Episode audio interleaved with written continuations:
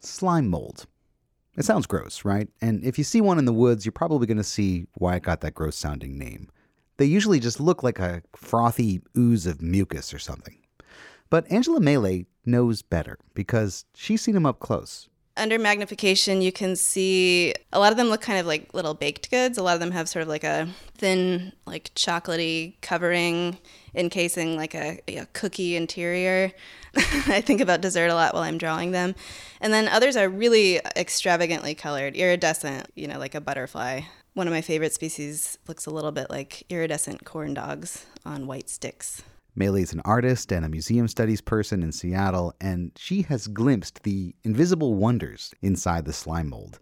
And in fact, she's been kind of obsessed with these things for the last couple of years. So now she's designing a whole exhibit around the 400 year history of people like her who are fascinated with researching and drawing these gross sounding organisms. I caught up with her in Seattle's Queen Anne neighborhood where the house she's staying at is littered with drawings and models and cardboard cutouts of slime molds. The first slime mold illustration was made in 1657 in the late 1800s, early 1900s. Uh, they were being collected all over the world and drawn by lots of different people, and drawings and letters were being exchanged among slime mold enthusiasts. Do you know why? What makes them special or different from other mold, or say a lichen, or just other kind of nondescript stuff that you might come across in the forest?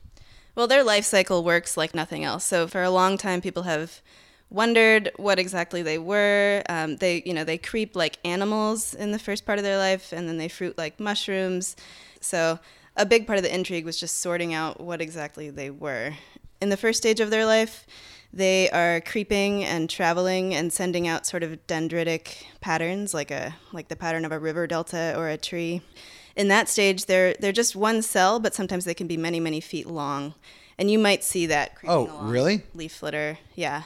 Wait, uh, many feet long, but one cell. That's right. Yeah, they have many many nuclei encased in one long blobby cell wall. Whoa, what would a completely layperson out for a walk in the woods, looking down and seeing a slime mold, see? Well, you would either see that long blobby one-celled thing creeping along slowly or you would see the fruiting bodies, the little, uh, sometimes iridescent balls on sticks. You might see dog vomit slime mold, one of the most common species, and that's kind of like a bright yellow blob that might be covering your mulch pile or something like that. Gosh, why do they call it that? Uh, well, it looks a little bit, a little bit gross to some people. I think it's pretty cool.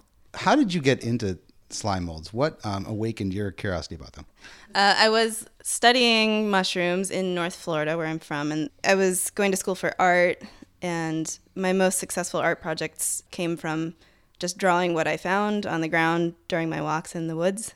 And a lot of what I found was fungi, so I just became really interested in them. I got a microscope, and as I collected them, I, I started to see slime mold, so I started to learn about those things too. Tell me a little bit about the um, exhibit that you're working on. I've been working with slime molds for the last couple years, illustrating a field guide to Australian slime molds for, for a guy that's um, famous for studying them. And I'm really interested in how um, nature gets portrayed differently throughout time. So, depending on where you live in the world, what's going on in, in your society at the time, how your representation of something like slime molds turns out based on that. So, who are some of these people from the 400 year history of slime moldology that are interesting to you? Yeah, so there's Miss Lister, Gulielma Lister. She was the head of the British Mycological Society in the early 1900s, and she lived in England with her father and her family. And she really made slime molds famous throughout the world. People were sending her specimens in boxes from Japan and India and all over the British Empire, and she drew every single one. Do you get any sense of what fired her up about slime molds? What it was that captivated her about them? I actually have a quote. One quote is I cannot hope to convey an adequate idea of the charm these hunting grounds possess, nor how refreshing it is, after the eye has been long and intently searching close to the ground, to look up and survey the general landscape, which often includes a vision of dazzling snow peaks seen under the blue of the sky. So she kind of ties in an experience of searching for slime molds, but then looking up and remembering that they're part of this much um, huger landscape. Okay, so we have Miss Lister, the poetic Victorian naturalist. Any other characters in this strange story? Yeah, another one of my favorites is a Japanese guy, Minakata Kumagusu. Uh, when he turned 19, he sailed to San Francisco and then went to the University of Michigan at Ann Arbor, studied mycology, and then to the Caribbean, and he joined a circus. Do you know what he did in the circus? Yeah, he drove an elephant. So he was an elephant driver in the Caribbean circus in between scientific expeditions. Right, yeah. And again, you know, you can find slime molds anywhere you go. So he was looking for slime molds and fungi all the way and collecting them, and then eventually took them all back home with him to Japan. He made a lot of illustrations of psychedelic mushrooms. There is something psychedelic about the illustrations of slime molds, too, I have to say. Some people tell me that. I'm just drawing what I see. So, Angela, what's it like to build your early budding career around something that um, most people either don't think about or if they do think about it, they think gross? It's very satisfying.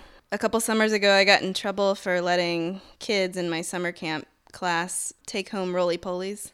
The kids and I would go out into the the yard every day and like pick up little things to draw and take it back inside and put it under the microscope. And most of the kids had never looked at stuff under a microscope before. So they were all in genuine endearing awe and that was great. They wanted to take them home and i gave them little dixie cups and then i guess their parents complained at the end of the day. Experiences like that make me all the more adamant about portraying soil organisms and insects and slime molds as as beautiful living things. And i think that's what all of these artists that i'm talking about have tried to do have tried to convey how amazing they are and how they're just yeah another important element of the bigger world that we see around us every day